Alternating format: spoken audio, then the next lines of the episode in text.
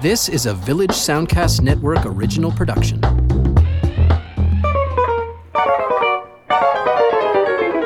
Hi, and welcome to another edition of Lends Me Your Ears, the podcast that takes a look at current movies in theaters and elsewhere and uh, takes a look at films from the past that may be tangentially connected to them. My name is Stephen Cooke. I'm an arts writer for Local Xpress here in Halifax.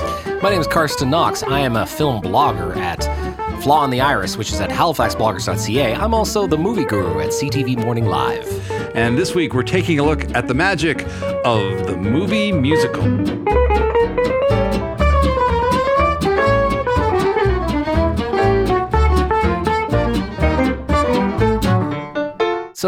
In the midst of a, I don't even know if you'd call it of a revival of, of movie musicals, but a, a fresh attention being paid to movie musicals. Certainly with the announcement of La La Land getting 14 Oscar nominations. Insane. It's crazy, I know. Uh, and and that's that movie is being adored by many, many people. Um, you know, and I gotta say right from the outset that uh, I'm not a huge lover of movie musicals. I have liked a few of them, and I'm going to I'm happy to mention which ones I have liked over the years, um, going back in time and fairly recently. There's actually two or three I'd like to talk about that opened in the last 12 months or so. Um, but uh, that I those ones I really liked. I but I will say that I am a big fan of films where music plays a prominent role. Um, films with a diegetic music, meaning music that that comes out of the actual narrative, as opposed to necessarily um, uh, the kind of music where it feels like uh, a theatrical production has been filmed. yes, where all of a sudden those movies where you know they're in a nightclub or a theater, and all of a sudden they've got a stage that's about ten miles wide to perform on. All of a sudden, Yeah, exactly. And you know what? Sometimes that can be really charming. Like you know, I've seen I've seen movies where there are musical scenes in them. You know, if I off the top of my head, I'll suggest like 500 Days of Summer has an amazing musical moment right in the in the middle of it where uh, where uh, they they dance to um, uh, a Hall and Oates song, which is terrific. I love that. But I but I do find that that the sort of s- traditional golden age of Hollywood musical I find a little hard to take sometimes. or, or the scene, the great scene in uh, Magnolia where everyone starts singing singing along to Aimee Mann. Aimee Mann, yeah. Oh, that is a wonderful scene. I love that. I'm dying, it. dying to get back to that film because I haven't seen it in quite a while. And Well, it takes some going because it's a long, intense Yes. drama. You sort of have to gird yourself a little bit, but you're right. It's totally worth revisiting. So, but let's talk about La La Land since uh, it's on everybody's minds right now. Uh, it's, I'll- you know, I should say it's written and directed by Damien uh, uh, Chazelle, who uh, is probably best known for for Whiplash, which uh, earned some Oscars uh, a couple of years ago, and a film I really loved. Um, now, this is his follow up. Uh, it's I gotta say, despite all the frothy acclaim, I don't think the film quite has the focus of his earlier film, and I didn't quite like it as much. But uh, how did you feel about it? I, I enjoyed the film a fair bit. I mean, I, I am a fan of musicals, uh, both vintage and uh, a little more modern. Uh, you know, I, I love any time that uh, music creeps into the frame, as it were. And uh, I, I thought this was was a you know a fresh attempt, even though kind of every moment in the film has been kind of cut and pasted out of uh, previous musicals in one way or another. Um, but you know, I, I, like that kind of uh, mashup approach to the the movie musical. Um, you know, this is not a film without flaws. I I was a little taken aback by its uh, its uh, almost sweep of the nominations at the Oscars. Um, eh, you know, especially in comparison to some other films that uh, came out over the past year. But um, you know, I, You never, I you know, never underestimate Hollywood's love for a movie about Hollywood. Yeah, exactly. I think you know the the, the it's it's like the artist Yeah, all over again. Argo, or I mean, seriously, it's kind of ridiculous how many movies that has have Hollywood, some aspect of Hollywood in them, uh, getting a lot of acclaim at this time of year. It does tend to suggest that that those those Academy voters are are fairly, uh, you know. inward and self-looking you know what i mean for for sure. And uh, you know, I, I kind of wish maybe it had taken more chances with the story that it had some more, maybe some of the dramatic intensity of of Whiplash. I, I know I, I probably ticked off some people who are sitting around me when uh, you know J.K. Simmons shows up for for a couple of scenes as the uh, as you know the stern club owner, and you know I had the, I, when he was uh, staring at uh, Ryan Gosling uh, playing, you know, going off on his jazz tangent while playing Christmas carols, and then it started going, "Not my tempo, not my tempo." You know, I don't, I don't think anybody. tempting, yeah. I don't think anybody in the theater got that particular joke. um, but but yeah, like I say, it's not a perfect film No. by any stretch. The, the the story is is fairly rote. The characters are fairly thin, um, and and uh, Ryan Gosling and Amy uh, Emma Stone kind of coast on their charm to, Yeah, to a and- great extent. and they have a lot of it. but they have they do have a lot of it, and I can yeah. I can forgive Emma Stone just about anything. So. Pretty much. I, I, I figure that that people who've seen Crazy Stupid Love or Gangster Squad, Squad are going to know that these two actors have a lot of chemistry together. It's great to see them together, and I liked. I'll say I liked a lot of the dance numbers. Some of the songs are a little forgettable. The two that have been nominated for best song are lovely. Uh, the one that everyone is whistling when they leave the cinema, uh, "City of Stars," is pretty amazing. I, I really like that song, and I like how much how the look of the film. Like it has a wonderful, eye popping, uh, Technicolor look about it that uh, that really does make Los Angeles seem like a wonderful place to be all the time. Uh, it, th- we're not talking, um, you know, Nightcrawler here. No, this is not. Uh, this is not uh, showing us the seedy underbelly of this city. This is showing the the wonderful dreamlike qualities of the film. I, I guess that um, the problems that I had with it, uh, it was just the structure is this sort of like uh, they jump in time through the seasons, and uh, and so we get this relationship between these two characters building and suddenly jumping forward, and and the, I think the film, in terms of its story and the script, takes a, expects a lot from this structure to to sort of connect the dots in terms of their relationship. There are times when when uh, Sebastian, the uh, jazz pianist that uh, Ryan Gosling plays, is uh, he he just becomes a total jerk in a way that I don't think is really. It, it doesn't necessarily it doesn't necessarily foreshadow much of that. Like we're we he behaves in a way that I don't think the film justifies or necessarily explains. And uh, you know, uh, and her character is is pretty much perfect. Uh, you know, and then they they suggest other other other characters come into the into the game. Rosemarie DeWitt, who is an amazing actor, she's criminally underutilized. Oh, my gosh, she's yes. barely in it. Uh, and then you've got John Legend, who actually has one memorable speech, a great one, where he promises he's sort of an exploration into creativity, uh, Sebastian's creativity, and he sort of challenges him. But uh, we don't really, I don't get the sense that that is fulfilled. Um, So you know, and I understand a lot of musicals have this sort of impressionistic take wherein the songs and the emotion that is carried within the songs carries a lot of the weight of the film. So I don't know if we can hold La La Land to the kind of standard that we would a traditional drama that didn't have that that these musical interludes. Um, at the same time, I, I just felt like the the script and this the the plot was a little thin to carry the kind of emotion that I think the film expects us to have at the end. I, there's there's a little bit of a tragedy here. There's a lot of melancholy, and I was like, meh. All right, so you know what? It was it, it kind of it, it didn't work out in one way, but it sure worked out in another way. you know, so there's a little bit of that melancholy. Yes. Uh, and now that I've seen the umbrellas of Cherbourg, um, or the parapluie de Cherbourg, excuse my pronunciation and my, my French pronunciation, I really see how much that Chazelle borrowed in terms Oh, of theme yes, and, and, and content from that film. And I liked the 1964 film a lot more than La La Land. But but uh, but yeah, I, I, in some way, I guess. I think I was a little bit set up for La La Land because the buzz coming in was so positive. So I went in, my expectations pretty high, not only because I loved uh, Whiplash, and then to have it be kind of meh, um, I just was a little underwhelmed.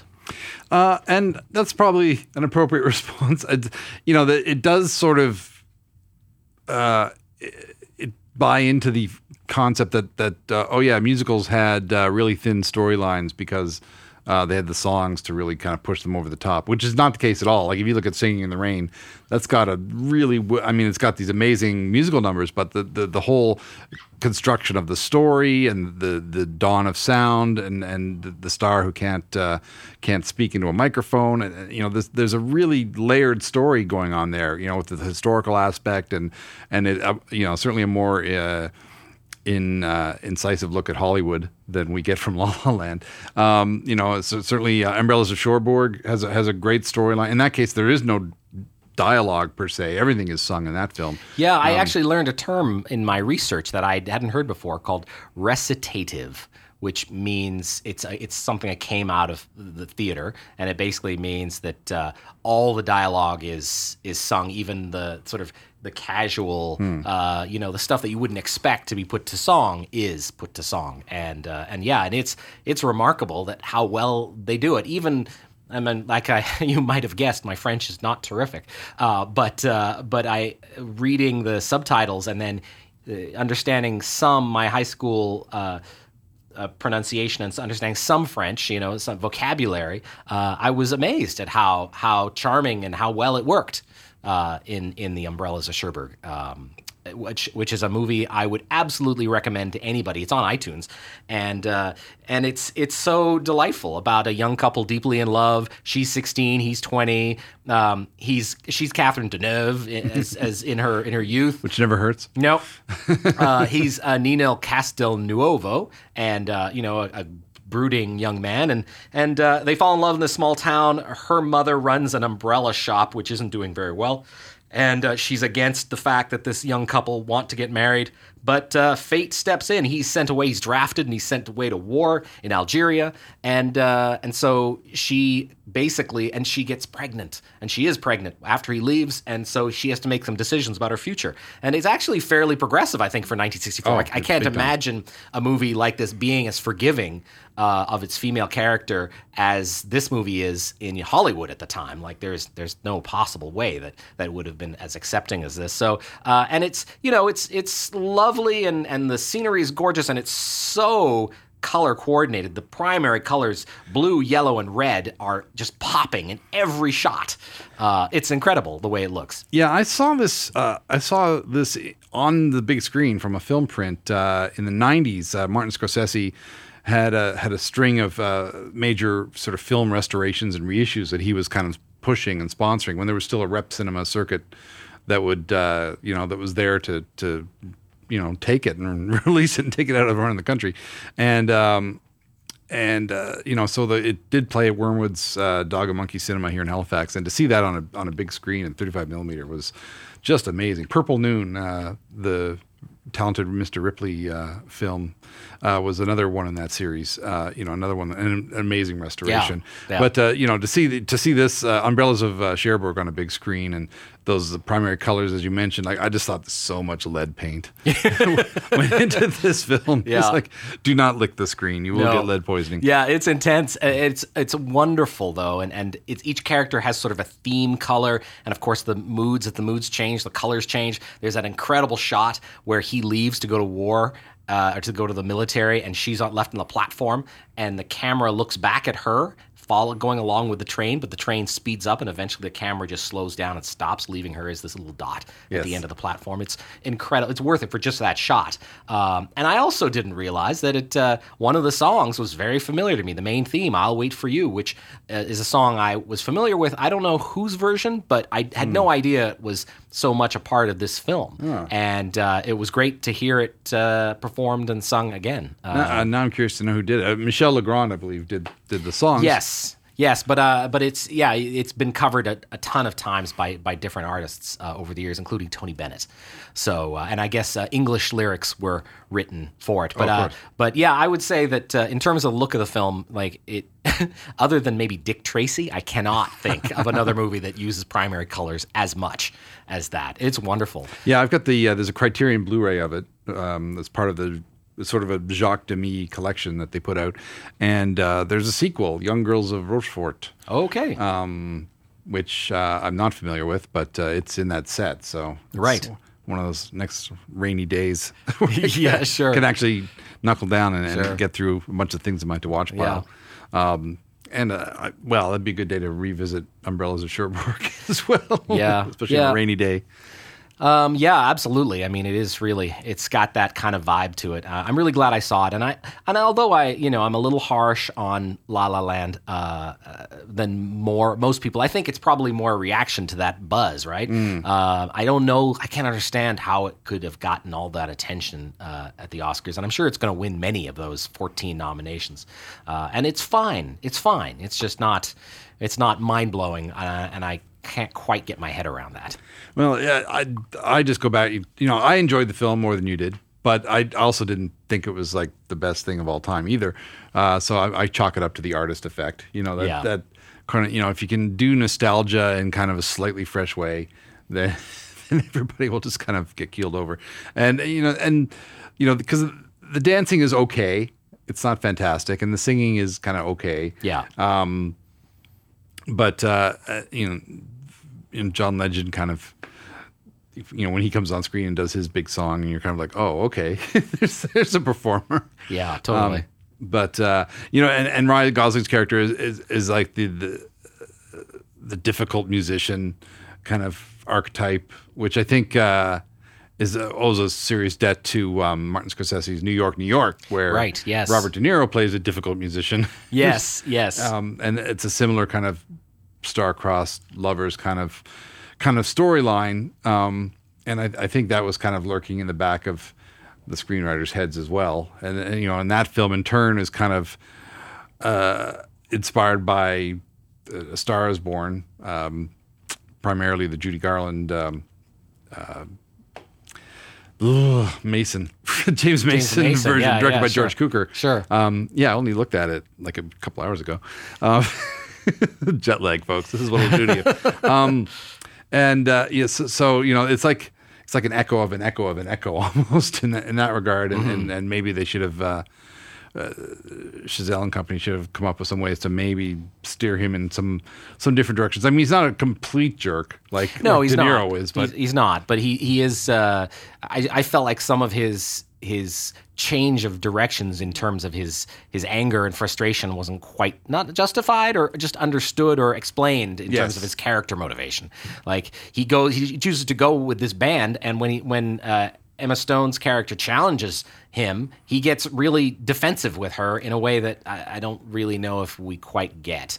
Uh, maybe we do by the end of the film, but we certainly don't don't at that point. So anyway, um, but yeah, so so uh, it, though I really like the fact that uh, La La Land uh, inspired me to go and watch The Umbrellas of Cherbourg, I, I suspect that maybe deep inside I do have a musical fan, uh, a fan of musicals in me. Uh, but I'm I'm uh, looking forward to hearing maybe some that uh, from the the the history of, of, of Hollywood musicals that you might recommend there, Stephen. Well, uh, you know, it's it's it's funny how the, the musical kind of came about as as uh, almost a way to save the film business because uh, you know all of a sudden uh, sound came in in the late twenties. Uh, you know, primarily with the jazz singer uh, and Al Jolson, which was kind of a silent movie with musical numbers, you know, a- inserted. Um, and then uh, so so you know doing these kind of Broadway revue style shows uh, on film became all the rage. They're horribly stiff and and uh, and and kind of awkwardly staged and filmed and uh, and they were flopping. And every studio did them. The Paramount on Parade, uh, your show of shows, um, you know. Uh, Follies of 1929, all these kind of. Well, I just made that title up actually. Uh, there, there, there, there's a. Um, You need to fly to Australia more often. I dude. think- I think That's so. awesome. I love. I, I think just you, make up.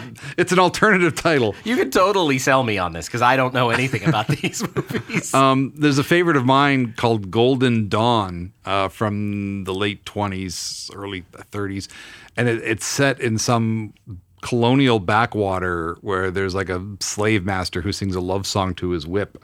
Uh, no, Noah Beery Senior, I think, plays this character. Who's just, I, you're making all this up. This no, no, this is actually all. true. This is actually I true. don't know. Believe, I don't know if I believe you. Google This. Golden Dawn. It's Google, Golden Dawn is easily one of the worst musical musicals of all time, and and and uh, you know the, the success of the Jazz Singer kind of prompted all the studios to kind of crank out some of these things, and they started flopping pretty quickly because they were, you know, they really didn't know how to make these things. They had one fluke success because of Al Jolson, who was the biggest star in the world at the time.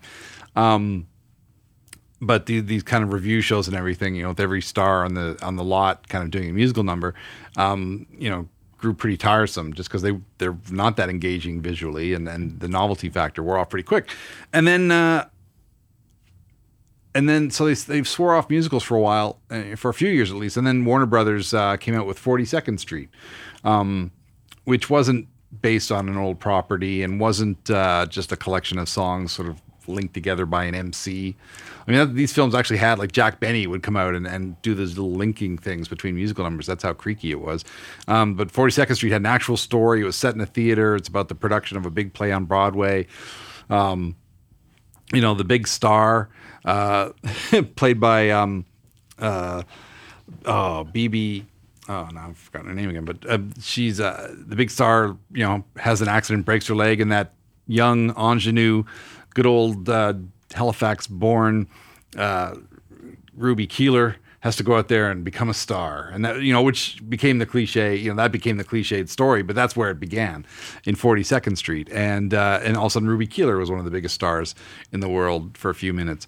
Um, before retiring from the screen after Bebe Daniels. Bebe Daniels, I was so go. close. um, who was an who you know who was an amazing comedian from the silent days. Um, her silent films are, are, are amazing, and she was a very funny and very uh, very uh, with it kind of uh, woman uh, for the, for the time. Um, kind of overshadowed by Louise Brooks and and um, you know Greta Garbo and all that kind of thing. But but she was actually funny. Um, as well as uh, as a good uh, good actor, um, and didn't do a whole lot in talkies. Uh, she moved to England with her husband and became a radio star over there. But but uh, Forty Second Street, she gets to play the ingenue or the the star. Ruby Keeler is the ingenue who steals everyone's hearts, and Warner Baxter is the the director who pushes himself into a heart attack while directing Is this, this is, are we talking like the early 40s or late? This is uh, this is like still the early 30s. Early 30s, So okay. so, so basically, but but after the first round of these kind of stodgy, stagey, you know, revue style musicals and, and weird adaptations of really dated theatrical properties, um, you know, eventually somebody figured out, I was like, no, we've got to create original stories, and and you know, and of course they still would adapt things, but um, but for the most part, you know, they had to re- recreate the musical uh, for the big screen, and you know, a lot of that was in terms of story and character and use of songs and all that sort of thing. Um, you know, and and over time, you know, the the MGM kind of by the 40s was becoming the sort of the uh, the ne plus ultra of the movie musical. The the the um, the combination of uh, their song department and their produc- production producers like Alan Freed or Alan Freed. Um, Alan Freed was the DJ who invented rock and roll, but the the um, the the producers that specialized in musicals and had a unit that you know were specially um, put together to to make pull off these um, pull off these productions. Uh, just uh, you know, it's an assembly line approach, but but they had such a high quality in terms of story and, and the cast they had to draw from, and every department was kind of working uh, on a day game. So you get those Judy Garland musicals, the Gene Kelly musicals. Um, you know, you, you get some of those later Fred Astaire musicals that are just these eye popping spectacles, and uh, they they raised the bar uh, to the point where you know, like these big productions um, that people expected. By the 50s, the studios were starting to lose money. They're starting to cut back on the budgets, and that's kind of what kind of slowly um, brought the movie musical to a halt, um, as it were, until uh, the 60s. You get uh, The Sound of Music is a big hit Sure. after you know Fo- Fo- 20th Century Fox has a string of, of hits with these uh, Rodgers and Hammerstein films, you know South Pacific and um, Oklahoma Carousel, uh, all taken from big stage musicals. And then uh, the Sound of Music is is kind of the biggest hit of them all. You know, it just becomes this worldwide smash, and um, and so then everybody's all the studios are trying to recreate the success of Sound of Music, and, and they almost bankrupt themselves in the process. I mean, you, you know, you, you had Sound of Music and Mary Poppins both starring um, um, Ju- Julie Andrews, uh, and then you get these kind of just dire, over the top, big budget, bombastic things like. Uh, like Doctor Dolittle with Rex Harrison, you know, trying to maybe follow the success of My Fair Lady with uh, with Rex Harrison and Audrey Hepburn. Um, you know, Hello Dolly with Barbara Streisand is a huge flop. Wasn't West Side Story before Sound of Music though? It must have been also a reason. It was a, it was around the same time. Yeah. It was you know maybe maybe a couple of years earlier, um, and that was that was uh, I think United Artists uh, slash MGM. Uh, so you know, but, but those are that's kind of like this blip where the uh, the rush to kind of cash in on that uh, just uh, drains the studios dry with one flop after another. Um, there's another one with Julie Andrews called Star, which uh, is worth seeing because it's completely bombastic and over the top. It's based on the life of Gertrude Lawrence, who was a star of mostly stage, a little screen, but mostly a, a Broadway and London uh, theatrical star who was best friends with Noel Coward and was probably most famous for her association with him. Um, you know, it's got these fabulous uh, musical numbers, but it's very late '60s and and uh, very wanting in terms of, of story and, and, character when it when it should be really uh, engaging. And of course, it's over long, and then the film uh, kind of flopped when it came out, and they kept tinkering with it, cutting stuff out and and shrinking it down and. And uh, you know, it, I think it survives. I think it resurfaced uh, in its uh, longer form, but which doesn't really help. All these films were, you know, they were incredibly long, and they would kind of whittle them down over time from their from their uh, roadshow engagement versions and cut out numbers. And Paint Your Wagon was another example. of Oh yes, that one I have seen mostly because I went through my I went through a it's it's I, I was into like you know tough guys and I knew Lee Marvin was in it uh, yes, and, and he sings and Clint Eastwood it. and Clint Eastwood. Yeah, so I was like, oh, I got to see that movie. And then, uh, uh, and as a kid, I was not that into musicals, and I couldn't believe it when they were both singing. I mean, you know, it was a big hit on the stage, and then they decided to put uh, Lee Marvin and Clint Eastwood. Now, Clint Eastwood actually had sung before. The, he actually recorded a, an album of cowboy songs when he was a star on uh, on Rawhide, the TV show that he was doing before he went to Italy to work with Sergio Leone. Um, so this is after the Sergio Leone period, um, and uh, you know the, this kind of weird story of these two prospectors fighting over uh, their mail order bride. Jean Seberg.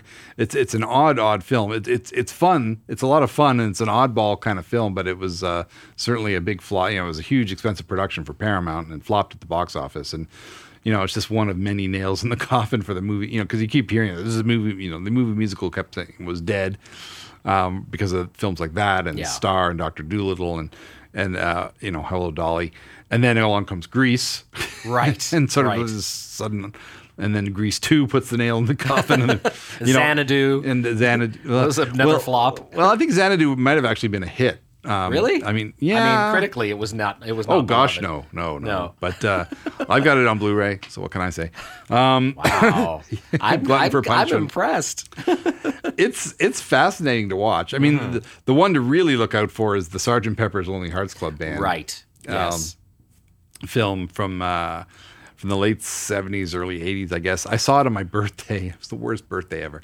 Um, it's it's it's a real uh, real turkey. But um, you know, so if somebody will make a good musical, and then out will come a bad one and put the nail in the coffin of the musical again, and then somebody else will Lars von Trier will make a musical with Bjork, and all of a sudden musicals are back again, Right, For, right. for a split second. yeah, Dancer in the Dark. so it's, it's you know musicals and westerns seem to, seem to be those two genres that kind of have these resurgences and then disappearances and and uh, you know at the moment uh, we're, seeing a little spike in both of those I guess.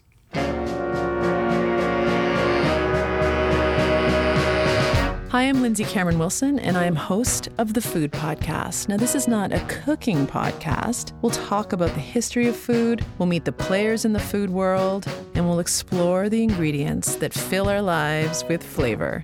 Check us out on iTunes and Stitcher. We'd love to hang out with you.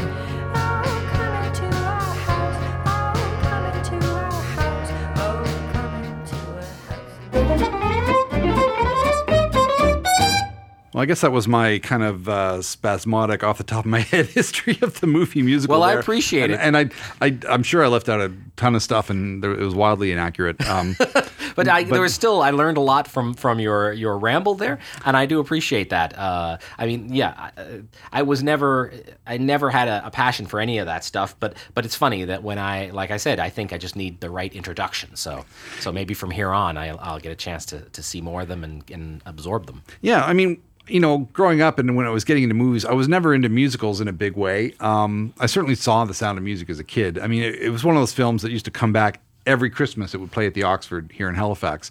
They would bring it back every year because, of course, this is pre VHS. Um, you know, nobody had the luxury of watching a movie in, in its entirety. You know, you could order films on Super 8 and watch them usually without sound.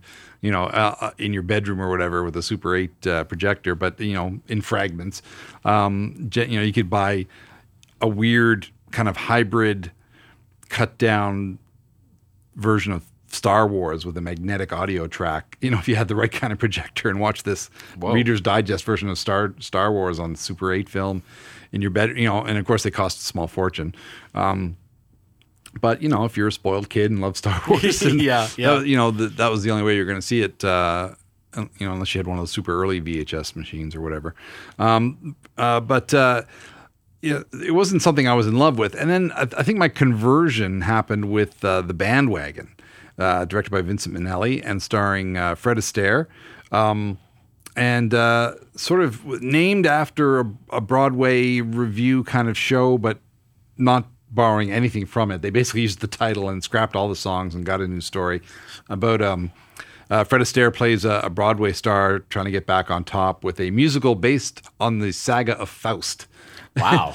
and uh, they even have like an elaborate dance sequence um, that's supposed to be like a vision of hell or something like that. And and uh, and then at some point they realize this Faust story is a bunch of pretentious nonsense, and they just put a bunch of fun musical numbers and go out on the road uh, with it. And and you get things like uh, the triplet song, you know, with the with um, Oscar Levant and Nanette Fabray and and and uh, Fred Astaire dressed up like little babies, going, "We do everything alike, we look alike." And, I just, it's if you could see my face right now, I would be like my my furrowed brow, and uh, I don't even know who any of these people are. I'm completely lost. it's it's hilarious. Uh, well, Oscar Oscar Levant was a, a gifted pianist. In fact, I think he might have been the first guy to play Rhapsody in Blue with uh, George Gershwin. But he was also a, a writer and a raconteur, and a com- and he played a lot of uh, comedic characters. Usually, just him being really sarcastic and sardonic. Um, he also had a long history of mental illness, which uh, took its toll on him later in life. But uh, the few times, and he's also I think he plays like Gene Kelly's sidekick in American in Paris too, if I'm not mistaken. Um, really fascinating guy. I've got actually one of his books where he writes about music and and you know people, celebrities he's known or famous figures or whatever. Um, but uh, you know he's a curious figure who managed to sneak into the movies and and have kind of an effect. But the, but the bandwagon was was you know, it was so visually impressive, and the musical numbers were inventive, like the one where they're dressed up like babies, and and the, the whole Faust dance scene through hell and everything like that. And and I really appreciated Astaire's you know physical exertion in this film. And he he was he was not a spring chicken by the time he made this film. I think it was the early fifties. And uh, he, I think he maybe even had already announced one retirement at least wow. and uh, at that point, and uh, and yet here he is pulling out all the stops, and uh, you know it it's uh, and it also has this great Mickey Spillane inspired like detective mystery dance number with Cyd Charisse, and it's amazing. Okay. it's a it's a big centerpiece, and it, it kind of it's the bandwagon's kind of the uh, the flip side, uh, I guess, of uh, Singing in the Rain. Like they're kind of like the two films that came out around the same time, and Singing in the Rain gets all the attention.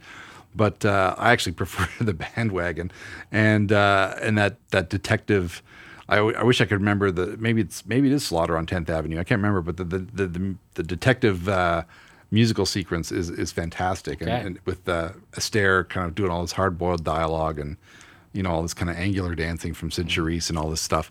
Um, it's it's really worth seeing, and um, and I saw that on like the Great Money movie. I saw it on TV, and um, you know I, I'm not sure what caused me to to sit through it, but uh, you know by the end of it, I was like, oh, I need to see more of these. This is fantastic, just because it was able to blend like this kind of we're putting on a show storyline with the, these fairly elaborate and occasionally surreal um, musical numbers, and uh, just the, the the sheer visual poetry of it uh, really entranced me. Um, you know, and then I started sort of digging back, and then you know, I I saw Singing in the Rain probably around the same time, and it, it's got a lot of the same flavor. It's it's got a and it's got uh, a ton of humor as well. You know, young Debbie Reynolds, uh, just this bursting ball of energy uh, throughout the film, and Donald O'Connor uh, doing these kind of comedic, acrobatic uh, dance routines, uh, offset by you know the grace and majesty that is Gene Kelly. So uh, so that kind of and those are like kind of the two high water marks and i started seeking out the mu- other musicals and some of them didn't appeal to me so much. Like the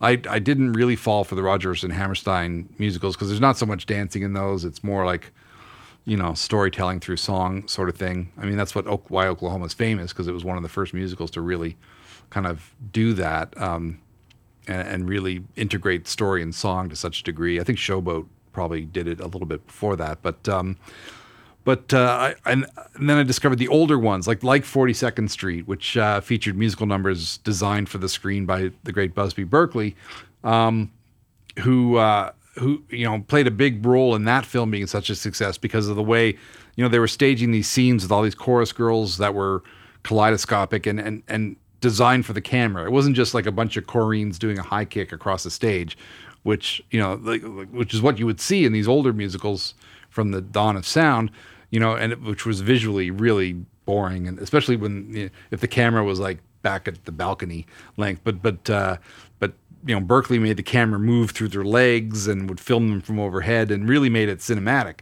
And that's that's what uh, completely changed the musical and made it a viable form uh, cinematically.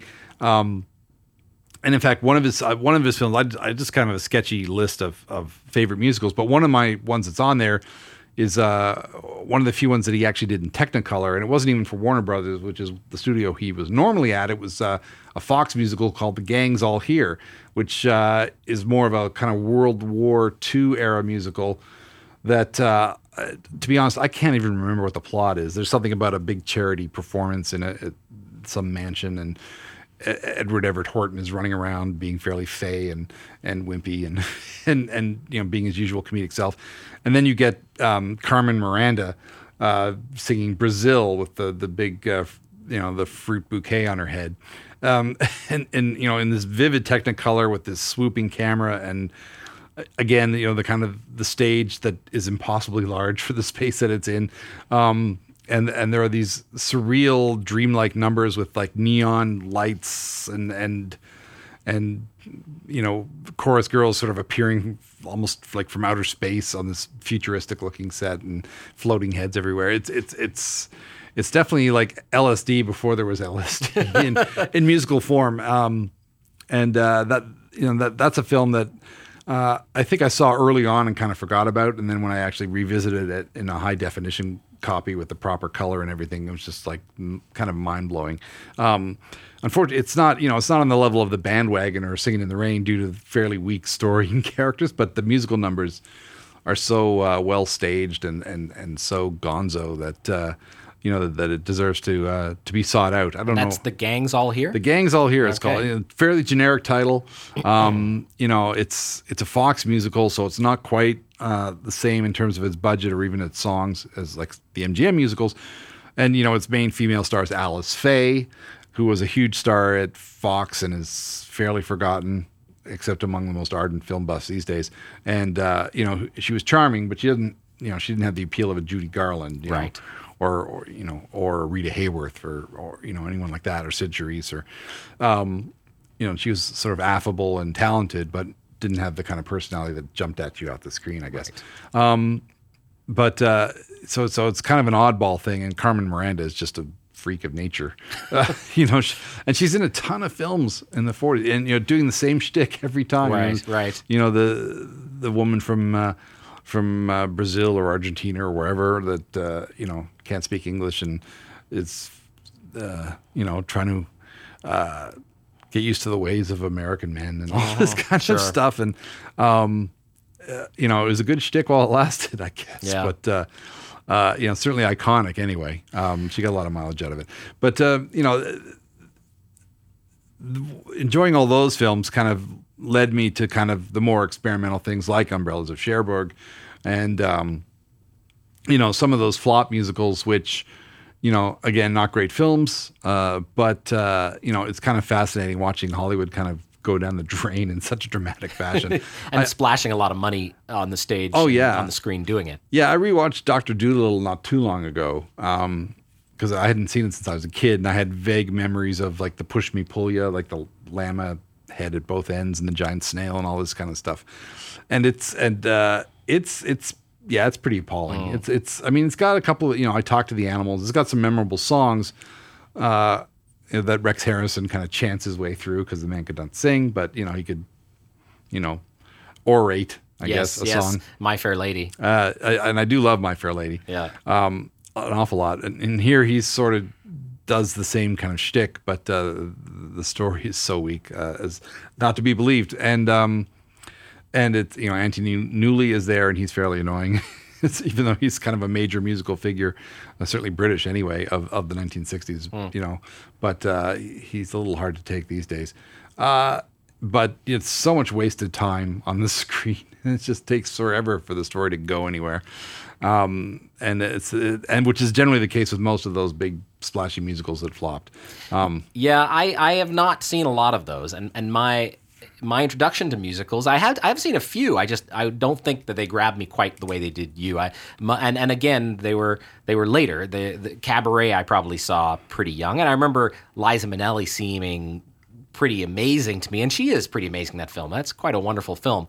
Uh, but I did not get it. You know, I was too young to really appreciate it. I remember enjoying Saturday Night Fever, which is again, I think, on the edge of that musical and music or a movie with music uh, genre kind of it's on the cusp there. Yeah. uh, because because it was changing and and it it uh, the genre was changing in some ways. Um, but uh, I remember really liking that largely because it was so sweary and I knew that I was I mean it's a really an R-rated movie and Travolta's character is, is just uh, appalling I mean he's so obnoxious um, but yes I, I Grease I enjoyed mostly because I think the theme of Grease is basically like you will get ahead if you uh, if you dress up and, and show off what you've got. Kind of thing. I mean, really, that's that's the the if there's a moral to the story, uh, that's it. yes, conform, conform.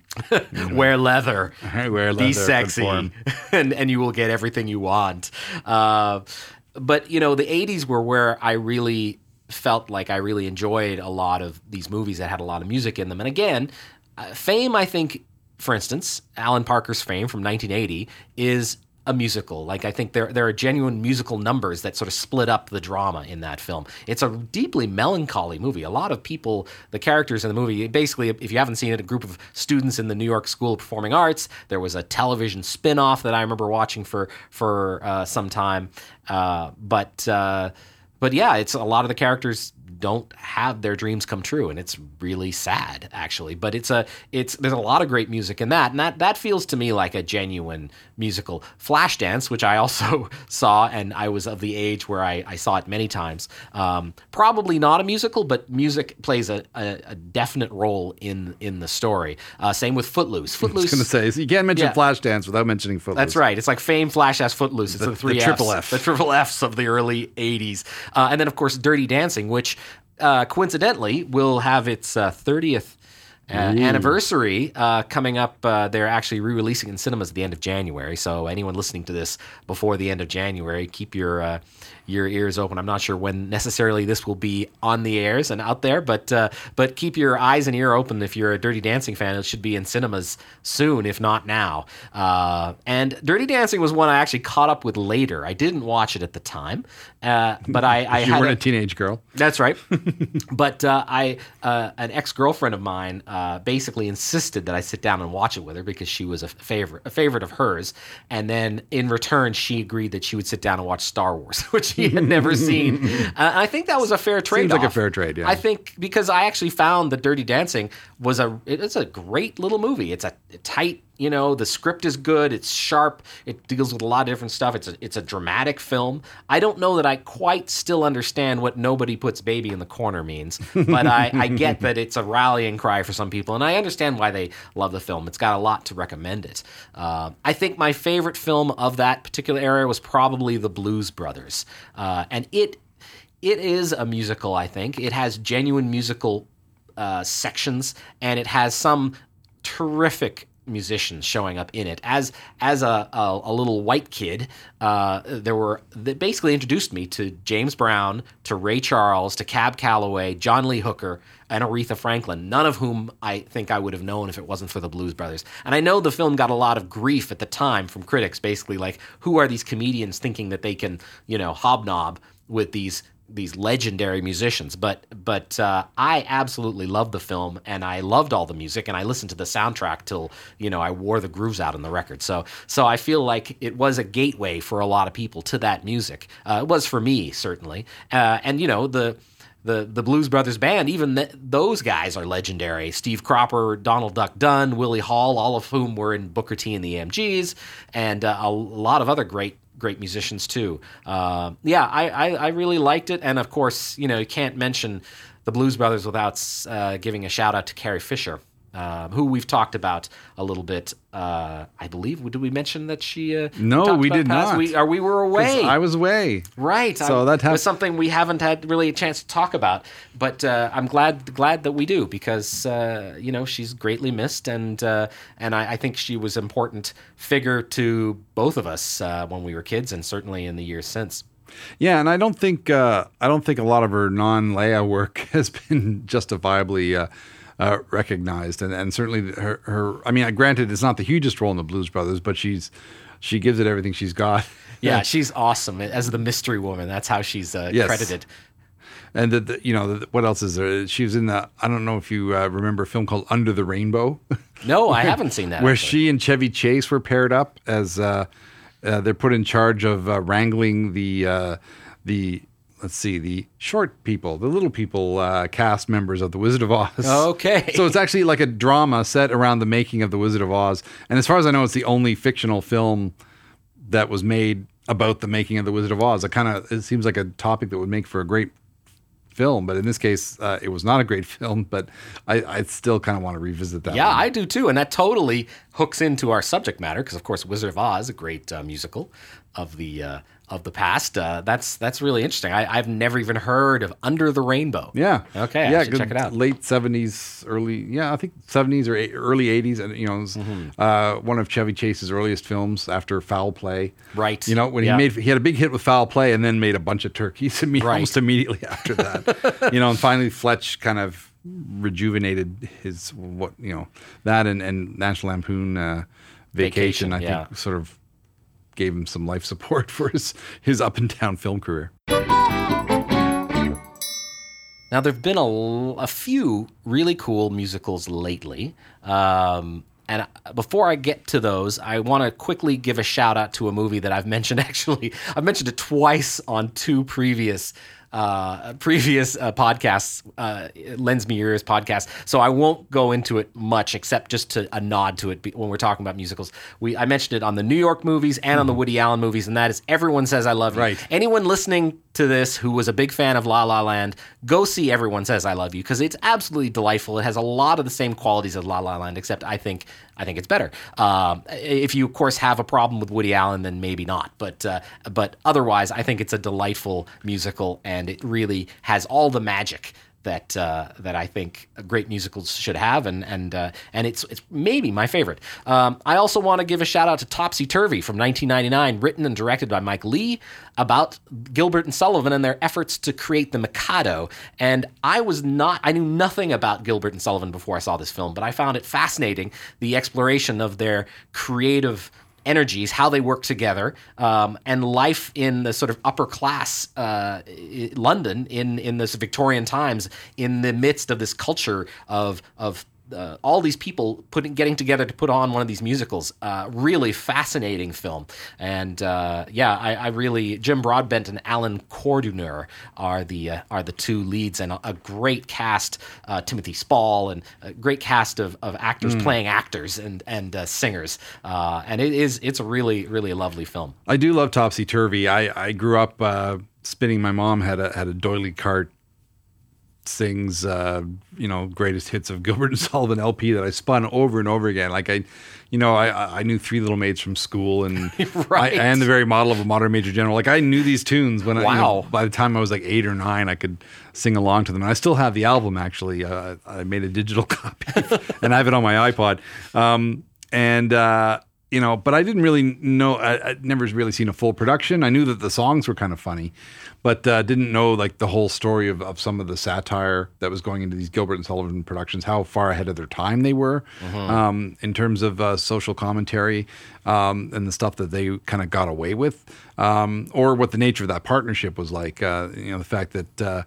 Uh, they wish they were making more, maybe more serious music rather than these silly operettas. But the silly operettas are what paid the bills, so so they uh, you know they get kind of more elaborate, more strange as as the, they go on. And and of course the the, att- attention to period detail is amazing there, just like it is with some of uh, Mike Leigh's other historic films. Uh, his film about. Um, Oh, the painter Turner. Mr. Turner, Mr. Turner, Um, yeah, you yeah, know, with which another Timothy, Spall again. another Yeah. fabulous film and a great Yeah. Spall performance. Yeah. Uh, I, I I wish I wish that there was another. I can't think of a film actually made of a Gilbert and Sullivan musical. Maybe maybe that style is just a little too dated for for movie audiences at this point. I remember there was a great version of the Pirates of Penzance that came out. I think with uh, Kevin Kline, maybe. In Okay, It. okay. Um, basically, it was like a theater, you know, a movie version of a version that had been playing in New York City to some great uh, success in the 1980s. Uh, and there's a fabulous version of the Mikado, actually, now that you mentioned it, that was done in England uh, in the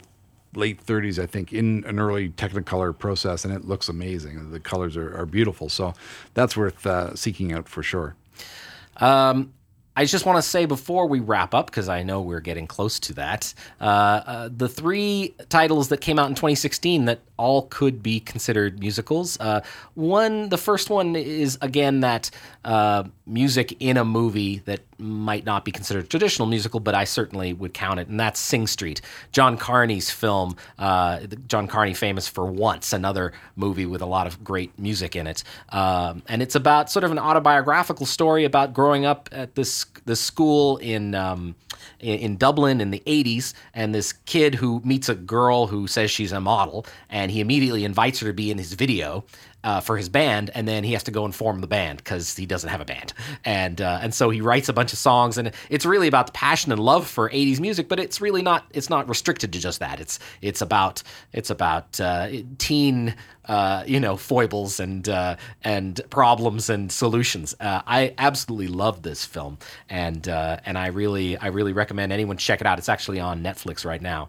Um, another film that uh, was a musical in 2016 was London Road, directed by Rufus Norris and written by Alecky Blythe, and it's based on a on a on an actual stage musical where Alecky Blythe interviewed people living in Ipswich, a town in eastern England, in 2006, just as a serial killer was murdering prostitutes who frequented the area. She took those interviews and, with composer Al- Adam Cork, she turned the material into a musical on stage. So this is the film version of that, and uh, it stars recognizable British thespians like uh, Olivia Colman, Anita Dobson, and even a brief appearance by Tom Hardy, who sings. Um, not for long, but he definitely does. It's a really astonishing amalgam of genres, uh, you know, and the look of uh, uh, the impact of crime on a small community, uh, turning all those actual interviews, every um and uh, and an occasional giggle into actual song. Um, general, and this is speak, bringing it back to that word from that I learned while researching this. Um, recitative. It's definitely recitative, um, and uh, it's a strange source of inspiration. But I really like a disturbing subject for a musical. But I thought it worked really well, and it's also fairly ambiguous. You know, the you, you wonder whether the residents are are there, there's a chance there that I mean they aren't all likable in their reaction to what's going on here, and um, and it's interesting the the sort of line that it walks uh, in in the in the story it tells. Um, so yeah, so there's another one, and the last one I wanted to mention. I know this is one you've seen, uh, Stevens Hail Caesar, which is uh, the Coen brothers celebrating their love for Hollywood's golden age with a, a knowing comedy. It's sort of in the spirit of the Hudsucker Proxy or Barton Fink or even Oh Brother Where Art Thou, which of course is another great music movie with Certainly music. a lot of music in that one. Yeah, yeah, that would I would say of all their movies that could be a musical, that might be it. But this one as well, it has genuine musical sections in it, uh, and it's very funny and uh, and lively in a way that uh, that I really I really liked. Um, and you know, there's some heavy themes, some musings of ideology versus faith, uh, and the temptation to worship the dream factory versus its inherent frivolity, that kind of thing. But uh, it is it's great fun, and I love the music, and I love the. Um, I, yeah, I love uh, No Dames and you know songs like that. Uh, uh, really, really great stuff. If you're a fan a fan of Channing Tatum, don't miss it. Yeah, it's it's uh, those musical numbers are, are certainly a big highlight. I know when the first time I saw the trailer for it, I was just like, oh, this is going to be something. You, you've got the, the nod to those Busby Berkeley musicals, then you've got um, uh, Scarlett Johansson and kind of an Esther Williams we, we- the whole concept of Esther Williams, the, like, oh, she can swim. Let's put her in a bunch of movies where she swims a lot. It's so strange. and she made a lot of films, and each they all involve like these swimming musical numbers, and and then uh, Fox was like, "Well, we'll show you," and then they got Sonja Henie, who was like an Olympic skater, and made a whole slew of films with musical numbers based on you know kind of like this ice capades thing of Sonja Henie on on uh, skating around to musical numbers. Um, so you know this you know the the. Uh, they're pretty ripe targets Yeah, for satire in a- in a classic Hollywood film. Uh, the the uh, it, uh, you know, not that Oscars are any measure of a film success. It, it did get uh, fairly snubbed. I think. yeah, I think it did, and that's that's too bad uh, because I think it could could quite uh, have have gotten some some love. Uh, there's a few a few acting possibilities. Ralph Fiennes I thought was terrific in oh scenes. yeah, I, I kind of thought that maybe he'd get a supporting nod at least, but uh, but it's definitely one I, I can't wait to revisit.